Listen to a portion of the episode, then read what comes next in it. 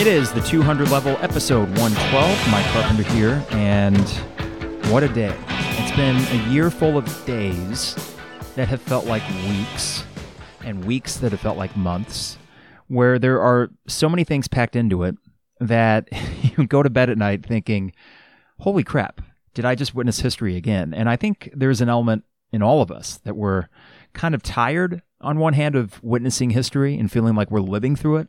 And then on the other, it is kind of invigorating to think that, okay, well, we're actually maybe seeing things that we haven't seen before. To me, it, it is always exciting to feel as if you're witnessing something that has not happened before. And I was invigorated yesterday. That would have been Wednesday, August 26th. Similar to how I was invigorated in late May, early June, when you saw a reaction from people of all different stripes against something that is unjust. And I understand that this is quickly going to not devolve, I wouldn't use that word, but quickly turn into a podcast that, while about sports, is about bigger issues. That's kind of what we've tried to become in the last few months. But this situation in particular is completely uncharted territory. That's a term we used at the beginning of the pandemic. But in terms of sports and the ability of athletes to protest, what we saw on Wednesday, August 26th, will be something we remember forever. Now, there is still much left to be written and there is much left to be done. And we will see this story with the NBA specifically unfold. How are they going to react to this, especially now that they will be returning to play? And I think the playoffs will begin again on Friday, August 28th. But for what it was, athletes saying, we refuse to play, it was borderline a strike. And I actually thought it was going the direction where there would not be any more NBA games this year. And instead, they do walk it back a little bit, though we will see what is a part of that. Does the NBA have to come to an agreement with players about being even more active in social issues? I know that LeBron James has spoken out about getting out the vote and started an organization with the NAACP called More Than a Vote, where they're devoting tens of millions of dollars to swing states and making sure that areas with black citizens will have enough poll workers and they will fight suppression, all that sort of stuff. So I think there will be action to come from this. But even as a symbolic move, it is something that we have not seen to that degree from professional athletes, multiple professional teams across multiple professional leagues, all in one day. Some leagues handled it better than others. Go figure. You can probably guess what league didn't handle it all that great, but they don't really handle anything great nowadays. And it is something where you try to wrap your head around all these things, and it is quite honestly difficult to do because we don't have the context for athletes speaking out to this level. There is naturally going to be an outcry against it, as there was yesterday.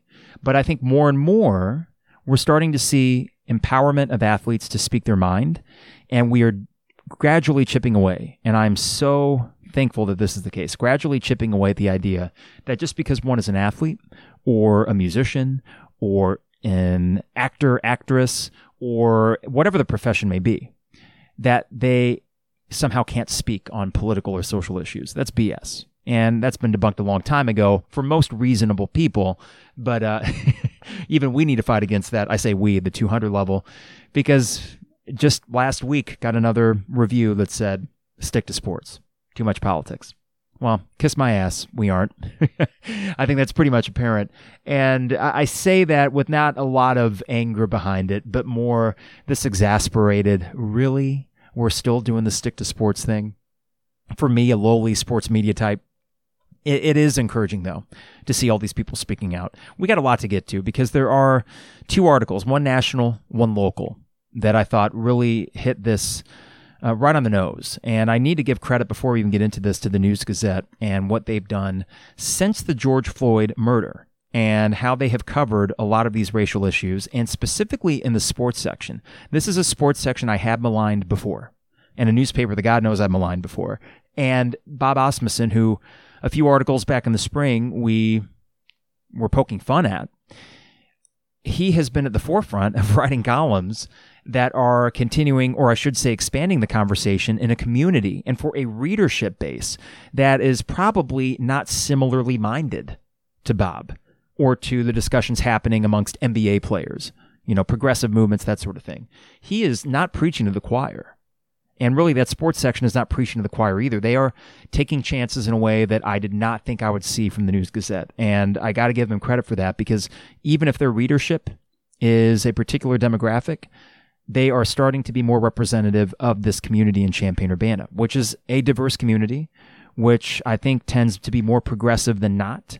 And you could say, well, yeah, it's a university town and all that, but I think it's becoming more uh, accurate to the representation of this community and everything that goes with it. So I need to give them kudos before I even get to the article later.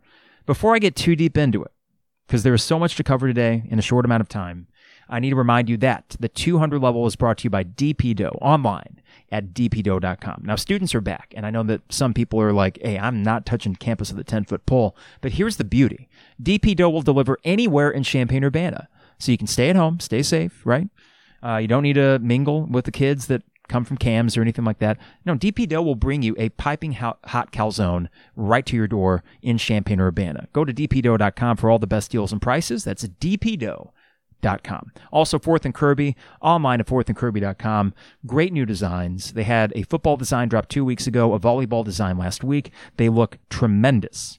And let's be real, their entire catalog, their selection, they all look great because they're vintage inspired Illini apparel and the t-shirts are high quality. I got a couple myself. I'm going to buy the football one for sure. And they gave me a tease of more designs coming out this fall.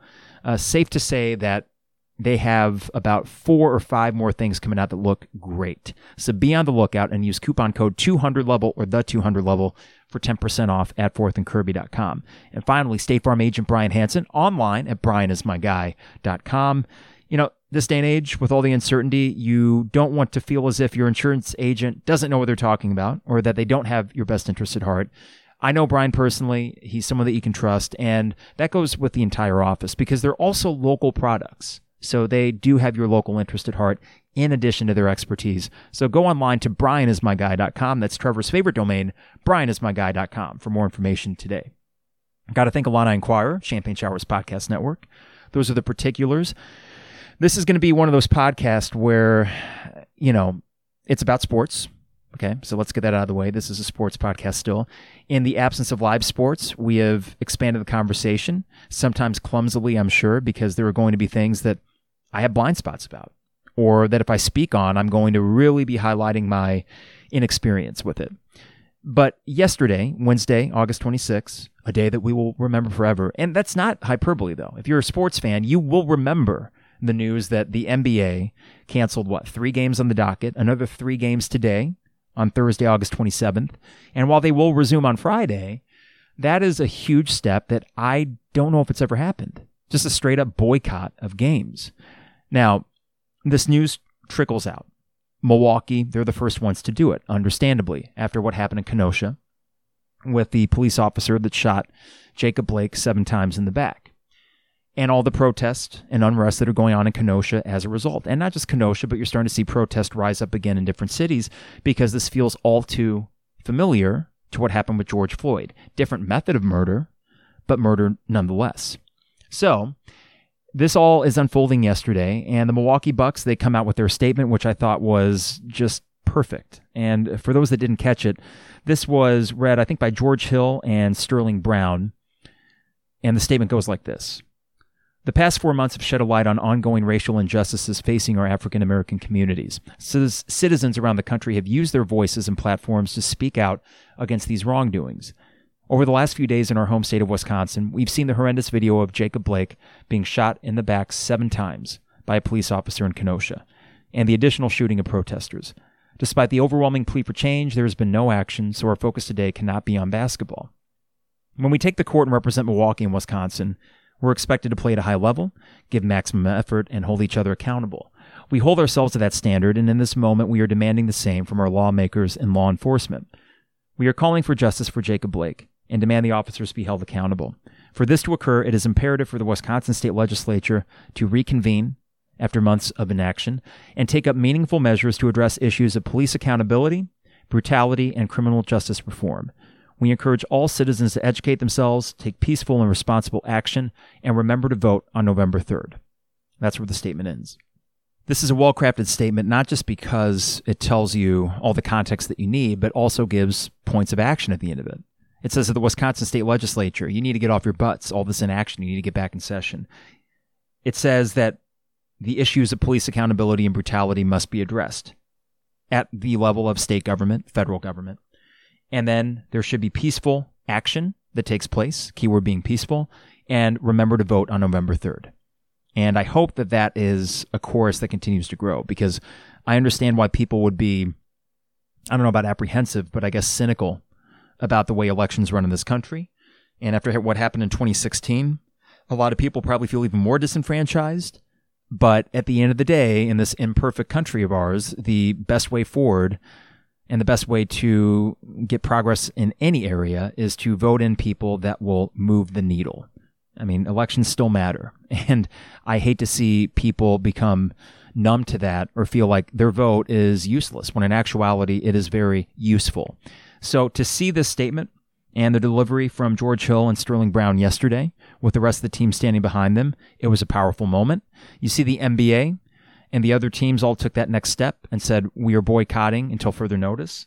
They did decide they'll start on Friday. That's a debate that maybe we'll have later because I understand why people would think, well, wait a second, what was this all for? You take two days off and then you're back. What what stance is actually being taken here? But let's not undersell the fact that two consecutive days of advertising revenue, of money that this league needs, they essentially said, nah, we don't really need it. Or more importantly, it's not that important compared to what's going on in the world. So a profound statement and something that we have not really seen before. And in trying to wrap my brain around this and think, okay, there has to have been something in the past where a team made a move like this. And I cannot recall one. So if there is one, maybe that's a blind spot on my own part and not remembering something from the past. But this is, again, uncharted territory. But then it hit me yesterday as I saw a few tweets come across that this was four years to the day from when Colin Kaepernick first kneeled and coincidence, I guess. You know, you could not have predicted that August 26, 2020 would be four years today from when that happened because of a police shooting. You could not have predicted that. But it just so happens that on August 26th, that was the first time in 2016 when Colin Kaepernick took a knee. And I started reflecting on the way that I used to talk about these things, or I should say more to the point, not talk about them, or do a half assed job of talking about them and thinking specifically to the first time on 93.5, and I think I was covering for Lon, or I can't remember, but it was still J show in 2016.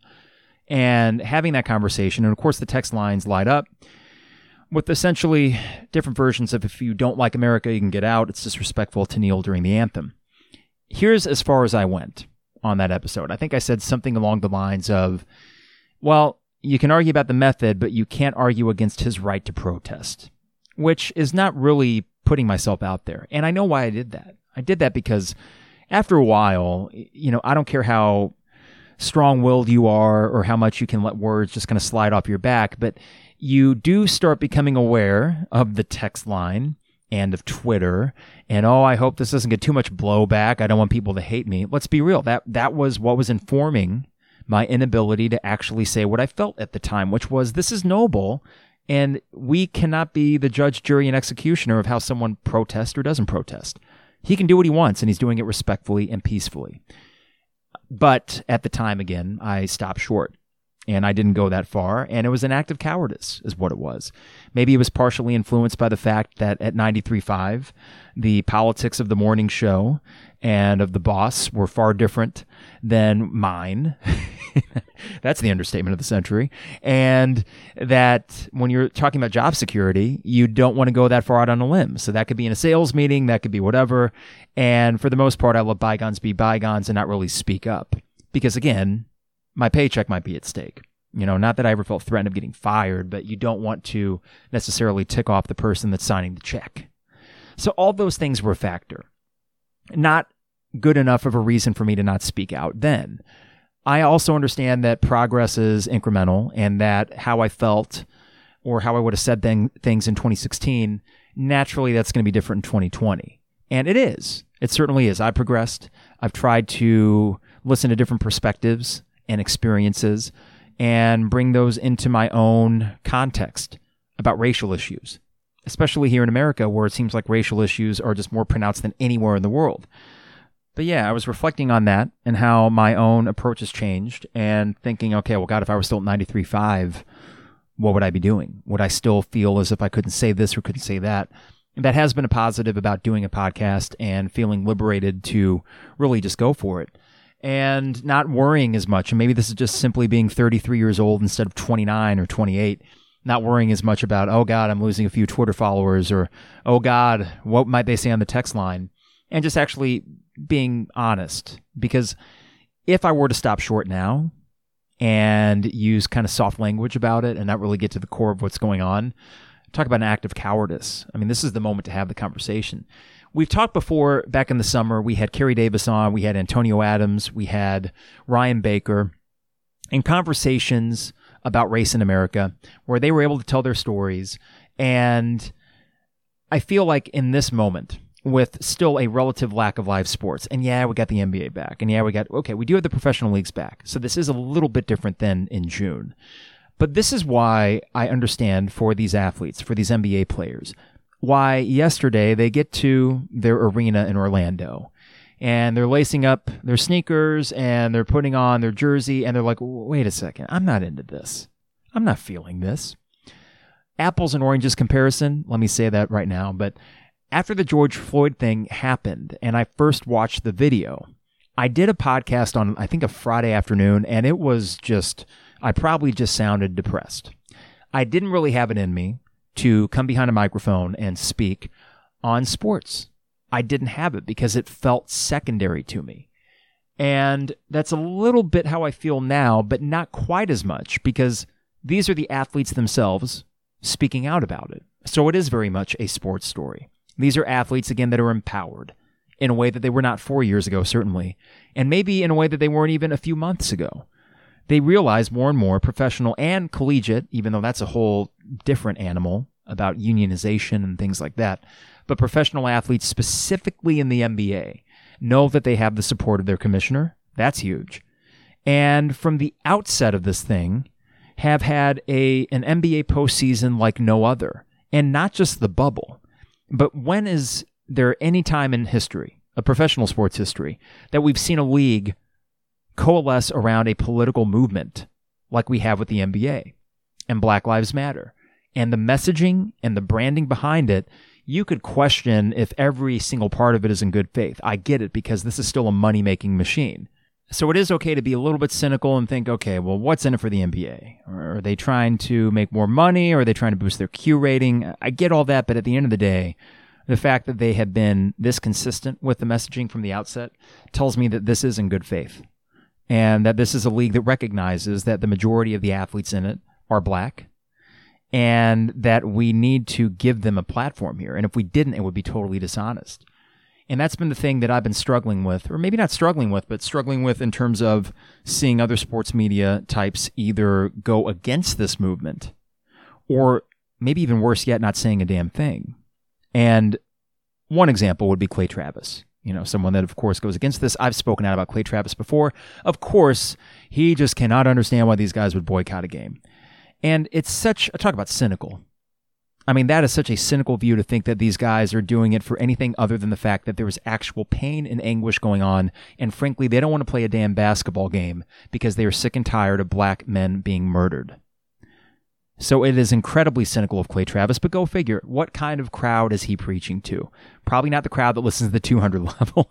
That's for sure. I don't think we have much crossover. If there was a Venn diagram, that little part in the middle would be maybe a tiny sliver of someone that either hate listens to our show or hate listens to Clay Travis. And certainly you can add, you can move that decimal place over about four or five times in terms of listenership. I get that the guy's popular. But isn't it that simple that these are young black men, and they all have stories. When we had Ryan Baker and Antonio Adams and Kerry Davis on, these are not exceptions to the rule. Getting pulled over, having these interactions with cops. And even if you don't get killed, let's keep in mind most of these interactions do not end in death. But these interactions, whether being pulled over for no good reason at all, being intimidated, they stick with you and they become part of your psyche. And you would begin to think naturally that, well, this country, do they even give a crap about us? And that's a pretty good question. I know Doc Rivers said it far more, eloquently than that when he spoke on it. I think it was Tuesday night, and the amount of anguish that he was feeling. We keep loving this country and it doesn't love us back. And yet, for sports in particular, and sports media types, we're happy to go on the air and talk about these young black men and the amazing things they do on the court, on the field. And then the minute that they actually want to humanize themselves and talk about the things that really bother them, some guys are just shutting up and not saying a word about it, or they are actually being cynical enough to think that, nah, nah, these guys, why, why are they boycotting a game anyway? Talk about a blind spot. Not acknowledging that these guys, these NBA players, may actually be feeling something right now. God forbid these athletes are human and that they don't really want to play a basketball game for your entertainment after yet another black man was shot down for no good reason. I say no good reason, and someone could say, well, look at his rap sheet. Oh, look, there was a knife in his car, even though he did inform the officers that he had a knife in his car, but not on his person. At the end of the day, and this is what I find amazing, and this is continuing to happen, and it's troubling to say the least. You will find people trying to rationalize these murders, because that's what they are murders, that, well, the guy had a rap sheet a mile long and no, it doesn't matter. I don't care what the person did. Short of actually brandishing a gun and pointing it at a police officer, there was no reason to be using deadly force and killing someone. There was no reason to be shooting someone in the back seven times. There's no reason to put your neck, or sorry, your knee on a man's neck for eight plus minutes. And you could say, well, those are just a couple of examples. Yeah, you're right. There's plenty more, but unfortunately, there's so many of them that we lose track. And think of how these build and build and build in the black community and the anguish that they are forced to feel on an almost daily basis from yet another story of an interaction between a black man and a cop gone wrong. It's exhausting for me, and I'm not black. I don't have to live that reality. I don't drive down the street and think, oh God, am I going to get stopped for not using my turn signal early enough? Or like the, like the movie Don't Be a Menace in South Central, am I going to get stopped for being black on a Friday? Which is a joke in that movie, but all too prescient now, given what's going on. But uh, it, it just seems like there are two reactions. One that is a overt reaction, like we see from the Clay Travises of the world, that are just driving me nuts right now. And then the other side of it, which is the non reaction. That, well, listen, I'm only really here to talk about sports and I can't get into this thing. When on both counts, sports media guys that are talking about this in a negative way or sports media guys that aren't, they've spent most of their careers talking about black athletes solely for their athletic accomplishments. And that is almost dehumanizing. That now we either go against them for speaking their mind peacefully, or we just sort of say, eh, I, I don't feel comfortable talking about that. Too bad. There is going to be discomfort in talking about these things. And if you feel comfortable talking about it, that might be an issue too. I don't know. But this is going to be a clumsy conversation. And these are some pretty tricky waters to wade through. I understand that, but give it a shot, right? And it is to that point where I mentioned earlier being continually impressed with Bob Asmussen and the News Gazette for what they've done since the George Floyd protest and how they've covered this. This is from Bob's article posted today. It's the most American thing to do. So I think you have a pretty good indication where he's going with this. The Milwaukee Bucks took a stand Wednesday afternoon by taking a seat. The best team in the NBA's Eastern Conference decided to boycott Game 5 of their playoff series with the Orlando Magic in protest of Sunday's shooting of Jacob Blake in Kenosha, Wisconsin. That's 40 miles from the hometown of Gian- Giannis Antetokounmpo. Why can I never say Giannis's last name right? Giannis, the Greek freak. There we go. The Bucks set a trend. Soon after playoff games between the Thunder and Rockets, as well as the Lakers and Trailblazers, were also called off. And then hours later, in Major League Baseball, the Milwaukee Brewers decided not to play the Cincinnati Reds on Wednesday night at Miller Park in Milwaukee with two other MLB games on Wednesday night also postponed Padres, Mariners, and Dodgers, Giants. Cubs outfielder Jason Heyward opted out of playing in his team's game against the Tigers at Comerica Park in Detroit, a city that knows its share of civil unrest.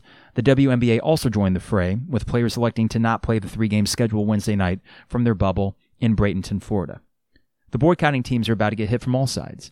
Pro police, anti police, left, right, conservative, liberal, Democrat, Republican, from across the country and beyond, everybody will have an opinion and be more than willing to share it. That's okay. The players have a platform and are using it loudly. The NBA boycotts are a bold step by a league that is often ahead of the other pro sports when it comes to doing what's right. Genuine anger exists over what happened to Blake, a 29 year old black man who remains hospitalized in critical condition after being shot seven times during a stop by Kenosha police. Those actions have provoked nights of protest and violence. Players and coaches in the NBA responded with pointed comments and tearful interviews. They have seen enough and felt compelled to act. Of course, some will complain about the quote, rich, spoiled athletes, end quote, who will be called lots of other names too. I will remind you the players in the NBA are people first. Our country got started in large part as a way of protest. The NBA players are doing the most American thing you can do, demanding change at a high personal cost.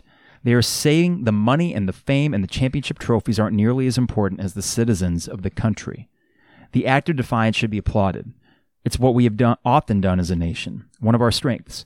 We also fix problems. We come together in times of crisis. We help each other. When there's a natural disaster in a community, tornado, hurricane, earthquake, we show up in droves wanting to lend a hand with nothing expected in return. Doesn't matter the color of one's skin or gender, as it should be. Hopefully, Wednesday's boycott pushes us a step closer to long overdue discussion about policing and race relations, and hopefully, noticeable change. There's more in this article, uh, something I'll get to in a second, but that's really the core of the argument that I did have in 2016, but again, I stopped short. And I think Bob did a fantastic job of really getting to the core of it, which is it is American to protest. I know that I've heard this from many people. I mean, in my life, and they've all been white, by the way, and people I know and I care about, and I know at their core are good people, but maybe have a few backwards ideas about protesting. And the common refrain, I've probably heard this too many times to count in my life. Well, who's got time to protest? They must not have jobs. That kind of thing, right? Whew.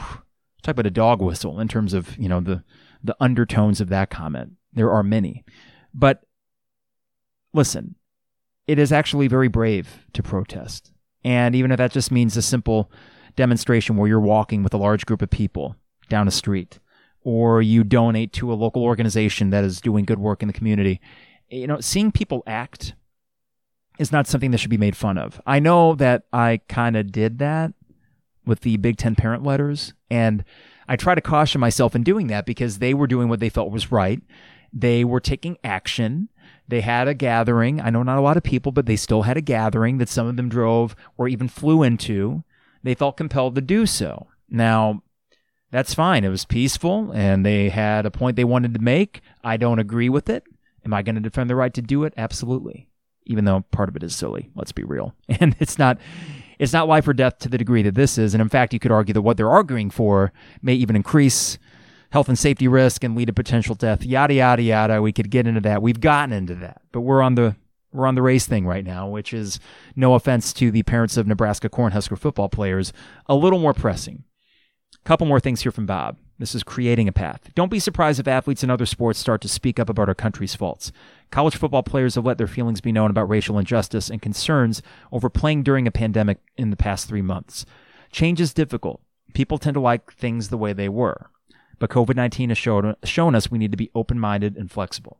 If you are unhappy with NBA players boycotting as a pop up ad just comes here. There we go. If you're unhappy with NBA players boycotting during the playoffs, you are not alone. The world's best in basketball have your attention, they have your ear. Do them the courtesy of listening to what they have to say. We will be better for it. Thank you, Bob. I will guess, unfortunately, that there will be some comments on the News Gazette Facebook that are going to be a little bit unseemly. That tends to happen. There have also been comments I've already seen this morning in support of what Bob is saying. And let me be clear about this. There is nothing remotely controversial about what Bob said here. But what is brave about it is knowing the readership of the News Gazette and knowing certain ideas that still exist in Champaign Urbana. That is brave for the longtime sports columnist to just say outright, listen to them, listen to what they're saying. That seems more than reasonable. And I think that we can get on board with that. Moreover, the idea that we need to police how people protest. Back to the Colin Kaepernick thing. It was during the national anthem. You can't do that. Okay, well, I understand the emotions tied up with the anthem. I understand that there is the association with the military. I understood from the outset of what he was doing that, oh man, this is going to ruffle some feathers. And it even maybe made me uncomfortable to an extent because I'm like, I, I get your message, but are you going to alienate alienate more people than you are going to bring into that big tent, right? You always want to have a big tent. But as time has went on, it's shown that he was actually pretty perceptive in realizing this was something that needed to be talked about. And that it wouldn't have mattered, to be quite honest, if it were the national anthem or something different. Him saying what he said back in 2016, however he would have said it, would have still ruffled feathers. Maybe not quite as many if it wasn't the national anthem and all the nostalgic kind of things that we have tied into that, but it still would have offended. As we're here in 2020, you want to talk about progress. The fact that this has happened, there are some people that would respond, like Bob said, saying, ah, these rich, spoiled athletes. I mean, even Jared Kushner, everyone's favorite, you know, nepotism in action right there, came out and said, well, it must be nice. I'm paraphrasing, but this is essentially what he said. It must be nice to be a rich athlete that can afford to take a night off of work. Again, back to a very cynical viewpoint of it. I believe he wants to talk with LeBron James. If I'm LeBron, I tell him and his smug ass to shove it because there's no need for him to talk to Jared Kushner. There's no need for anybody really, but uh, that, that's we could really take this overtly political. But I, I do need to stay focused on what the NBA did and the ramifications it could have.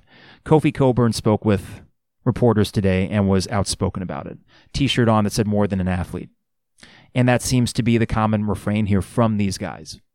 Anytime you're told stick to sports, sports media types have gotten it. That's fine. We're sports media types. We don't have nearly as much at stake as a professional player that has a million dollar contract and could potentially, like Colin Kaepernick, lose that source of income. So someone says stick to sports to me, I exasperatingly kind of chuckle at it and move on with my day. But think about saying that to someone who is a black male who has lived that experience, who has probably known others who have lived that experience, and telling them that essentially their opinion and their feelings don't matter. Shut up and dribble is what Laura Ingraham said about LeBron James. Shut up and dribble. Which you can unpack that all you want.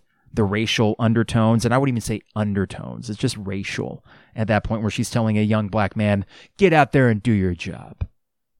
And maybe that's cynical of me to view it that way, but it's clearly coming from a place of you should be seen and not heard. And that is just dehumanizing as all get out. And as I started teaching yesterday again, this is my third year at Jefferson, and I'm teaching sixth graders, and we have a diverse school population. And I could not, in good conscience, continue to be their teacher if I didn't, at least in some way, try to take part in the conversation or act. Because again, I would essentially be saying the same thing to them. Uh, yeah, I heard about it, but um, I, I don't know. It doesn't really affect my personal life, so whatever. I don't want to be that, you know. And I, I think that now more than ever, now that the conversation's out there in this public of a way, if you felt uncomfortable about it before, if you felt like you can't talk about it, screw that. What's the worst that can happen? You stumble over a word or two, or you don't 100% get the nuance of a racial discussion. Well, at least you're trying and at least you're trying to engage in that conversation. I think that that's important right now.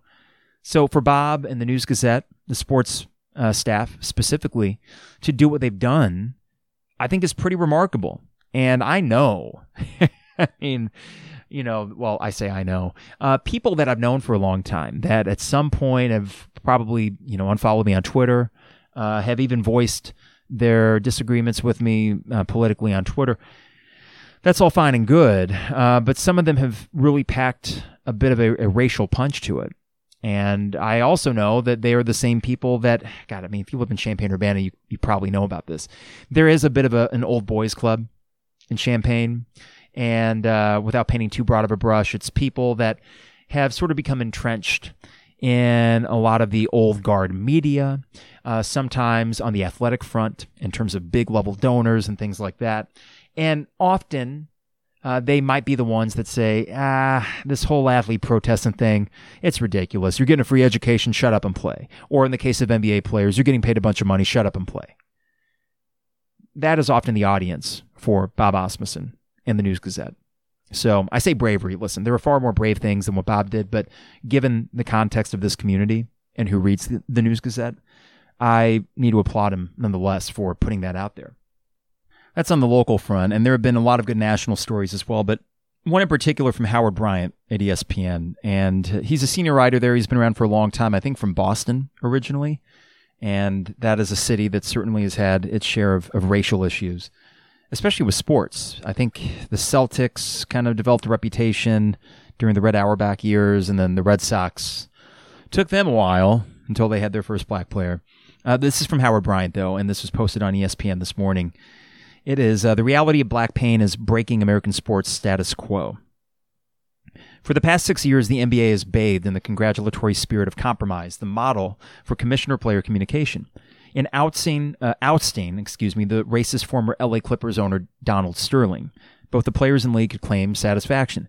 The player voice was heard so powerfully that for the first time in the sport's history, it toppled an owner. They threatened to not play in the playoffs as Sterling remained, and the new commissioner, Adam Silver, agreed. The commissioner gained the trust of the players, kept the playoffs intact, and employed skillful diplomacy, allowing him to tell his bosses he allowed the players to approach a line while preventing them from crossing it. Six years later, when an entire slate of playoff games was canceled as players refused to play in the wake of the shooting of Jacob Blake by police in Kenosha, Wisconsin, a different truth emerged.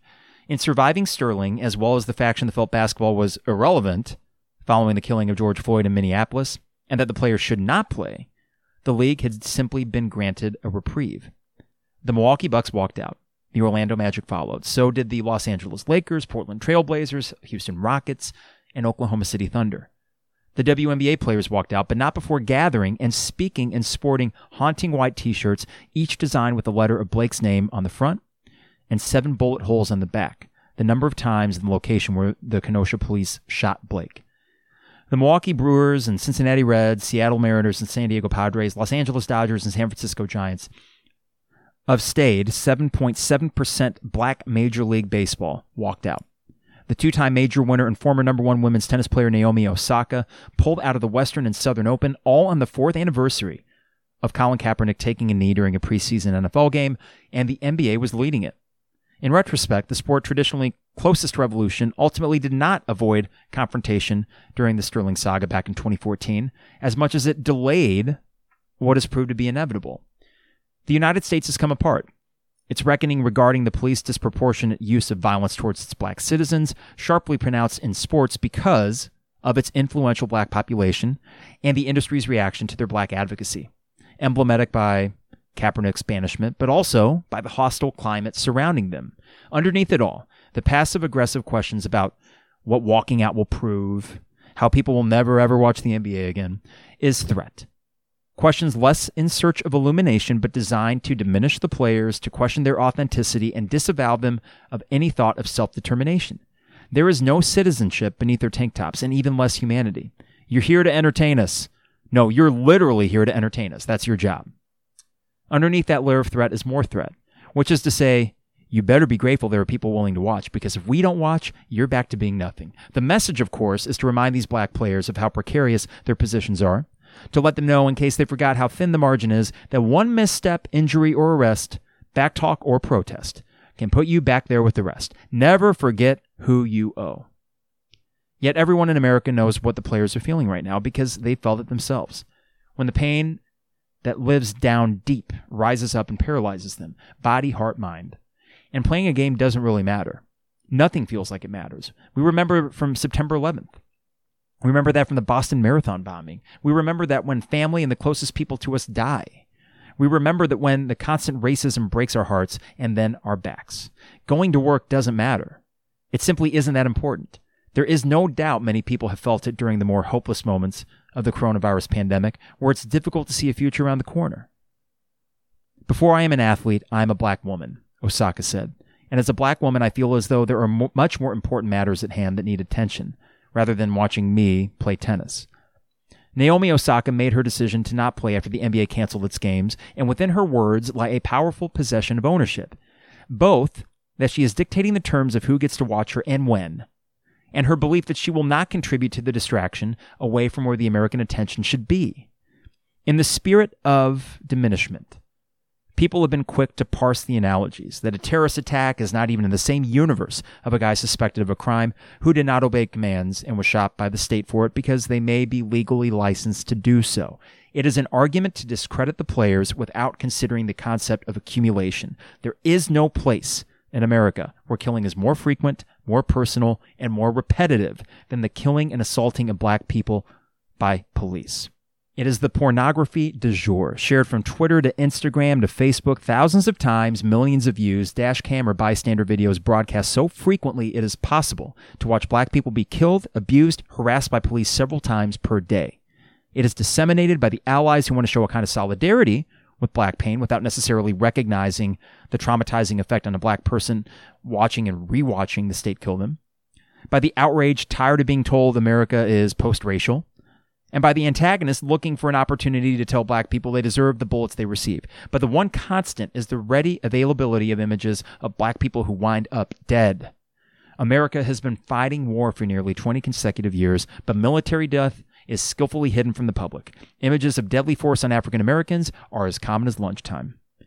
It is through this lens, the exhausted lens of accumulation, heard in the emotional weariness of Clippers coach Doc Rivers' voice, and the quavering sadness of TNT's Chris Webber, and the tearful broken faces of the Washington Mystics, where the actionable choice was not to play. The most powerful corporations in this country has said these routine encounters have become unacceptable. Thus, it is not an embarrassment for the leagues that the players chose not to play, but wholly appropriate and exacting of the promise. The message players sent was not the point guards are now moonlighting as legislators, but literally their humanity must come first. That these black lives literally matter. In the weeks of the reckoning since the death of George Floyd, a sneaking belief grew in prominence that the moment had become co opted, performative, corporatized. The image of Jacob Blake being shot seven times in the back provided a reminder that this is not a branding opportunity. The result is a group of predominantly black men and women who have decided to tie the rhetoric into a primary demand. They will be allowed to be admired for their wondrous athletic gifts, but accompanying those gifts is their humanity.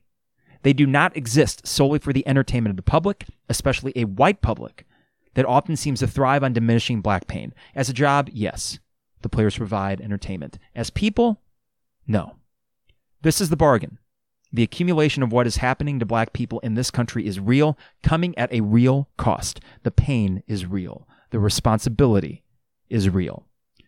And within those realities, the players' refusal to play has changed the deal. Unlike 2014 and the years that followed, the players have sent a message. For a public that expects performance while being indifferent or hostile to the bodies that live inside the jersey, they will be seen in full dimension, or sometimes not at all. I'm going to leave it at that. Howard Bryant from ESPN with an amazing piece about what this moment means and the emotions, the raw emotions behind these actions. I mentioned before that maybe I understand why there's some cynicism of the NBA from the outset being so consistently on brand with Black Lives Matter. But reading this article takes a lot of that cynicism away. There was action yesterday. And part of the reason that it wasn't quite as shocking is because the NBA's players laid the groundwork for it months ago. And really back in 2014 with Donald Sterling. Long time coming, progress is slow. But today, more than any time really since the George Floyd murder, it is another one of those instances where the games don't really matter. I mean, I'll give you a case in point. Last night, the Yankees blow two games in Atlanta and whatever. It's baseball. Um, this is life and death. This is a country that is in bad shape right now. And maybe like that cliche line from The Dark Knight, it's always darkest before the dawn. Maybe it is. Maybe I can be optimistic about it. But there's also reasons to be genuinely upset and scared that if these fractures are not healed, that you are looking at a situation that you just can't fix, that you can, cannot put together. And I hope that's not the case. I think there's still an out for it. I think that the key, as the Bucks said at the end of their statement, elections matter. And as we're coming off the heels of unrest in Kenosha, where a 17 year old white kid with an AR 15 decides to play vigilante and is now charged for murder. And you find out that he was front row at a Trump rally. and you find out that the couple from St. Louis that was brandishing an AR 15 in front of protesters in St. Louis, they get to speak at the Republican National Convention on Monday, you bet your ass elections matter. And sports and politics are mixing more than ever. If you got a problem with that, you can go right to the top.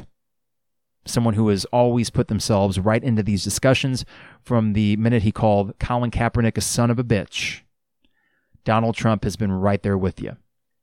So, you could tell me, a lowly podcast host in Champaign Urbana, to stick to sports. I'm not. But would you say the same to the president? Because it can't just be for one and not the other, right? We are at a point where politics and sports are inextricably linked, and we are not going to tear those two things apart.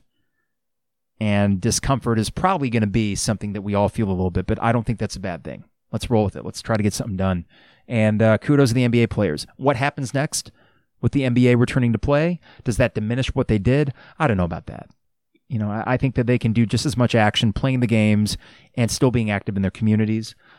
LeBron James, more than a vote, uh, organization he started with the NAACP Legal Defense Fund, I think. They are putting tens of millions of dollars into getting poll workers in swing state locations and black neighborhoods to fight voter suppression. LeBron James is right there with the Muhammad Ali and the Jim Brown you name the athlete that has been political. But perhaps more impressive, he could have been passive about all this. He has so many things tied up in corporations, uh, so much money that could be lost. And he has decided, and long ago, that he's going to be active in this. His legacy outside of the basketball court, and God knows that's strong enough. I mean, he's on the Mount Rushmore. But off the court, maybe even stronger. And that's pretty remarkable. You can agree or disagree with him, but that guy has done more for his community and has been more active than any sports superstar politically that I can ever think of. So it's remarkable stuff. Good for him. More than a vote. That's the website. You can check it out on Twitter. Uh, they're doing good work. And he's not the only one. A lot of these guys, you know, we sometimes just assume that these athletes are good at one thing. And no, they're humans. They have feelings. They have experienced pain and hardship. And no paycheck is going to make them exempt from that pain and hardship and anguish. So if we don't listen to them, what a disservice. At the very least, listen to them and then take the next step and act and actually help do something. And I'm still figuring out other ways that I can do that. It's imperfect. There's no easy answer, but you got to try because if you aren't, what are you doing? Uh, before we go, I didn't have a title before this podcast started we'll call it more than an athlete. I'm borrowing, I think, Kofi's t-shirt. And that's kind of the key here is that I know we as sports media types, whether it be radio or podcasting, we get into talking about games and rosters, this guy or that guy, and we can sometimes make it very depersonalized by just focusing on what they do on the court. At the end of the day, I don't care what your profession is. You have thoughts, you have feelings, you have emotions. And in this climate, COVID 19, social unrest, race relations, everybody is feeling it and athletes are not exempt. So they are humans, and let's listen because they actually might know a thing or two. All right, the 200 level is brought to you by DP Dough online at dpdough.com for all the best deals and prices. They'll deliver anywhere in Champaign Urbana. You can stay at home if you want. Campus kids are back. I know they're getting their DP Dough action. Um, it's delicious, and I got to say the thing about DP Dough that really sets it apart from other places where you can get a quick bite to eat. You are super stuffed after a calzone DP dough. It is one of the best value things that you can get out there for any food place in Champaign Urbana. So go to dpdough.com. They will deliver it to you. Custom zones, one of their favorites, and the dipping sauce. You got to get the dipping sauce. That's dpdough.com. Fourth and Kirby, online at fourthandkirby.com. New designs. They look fantastic. A football one from two weeks ago, volleyball from last week. More on the way. A great fall lineup. Kind of, I mean, that's legit fashion stuff. They have a brand new fall lineup. It looks great. Trust me, I've seen some of the renderings of what's coming soon. You're going to love those as well. Fourthandkirby.com, uh, coupon code 200 level or the 200 level for 10% off. And finally, Brian Hanson, your State Farm agent online at brianismyguy.com. Life, auto, home, business renters, you name it. Brian and the staff over there will help you out with any of your insurance needs. All right, for Illini Inquirer, Champagne Showers Podcast Network, a heavy podcast, but stay safe, stay healthy, take care of one another. Be compassionate. This is one hell of a year. This is the like fingers crossed the worst damn year. But I also hope, and I'm a little bit optimistic about this. I, I also hope that on the other side of this thing, we're all the stronger for it. I think we will be. Thanks for listening. Thanks for going along this journey with me. I love doing this. I appreciate the fact that you are listening to a sports podcast that will veer a little bit off the sports track. But that's what we got to do, man, because there are bigger things than what's on the court on the field. We'll see you soon. See you next week, actually. Have a great weekend, everybody. And until next time, it is the 200 level.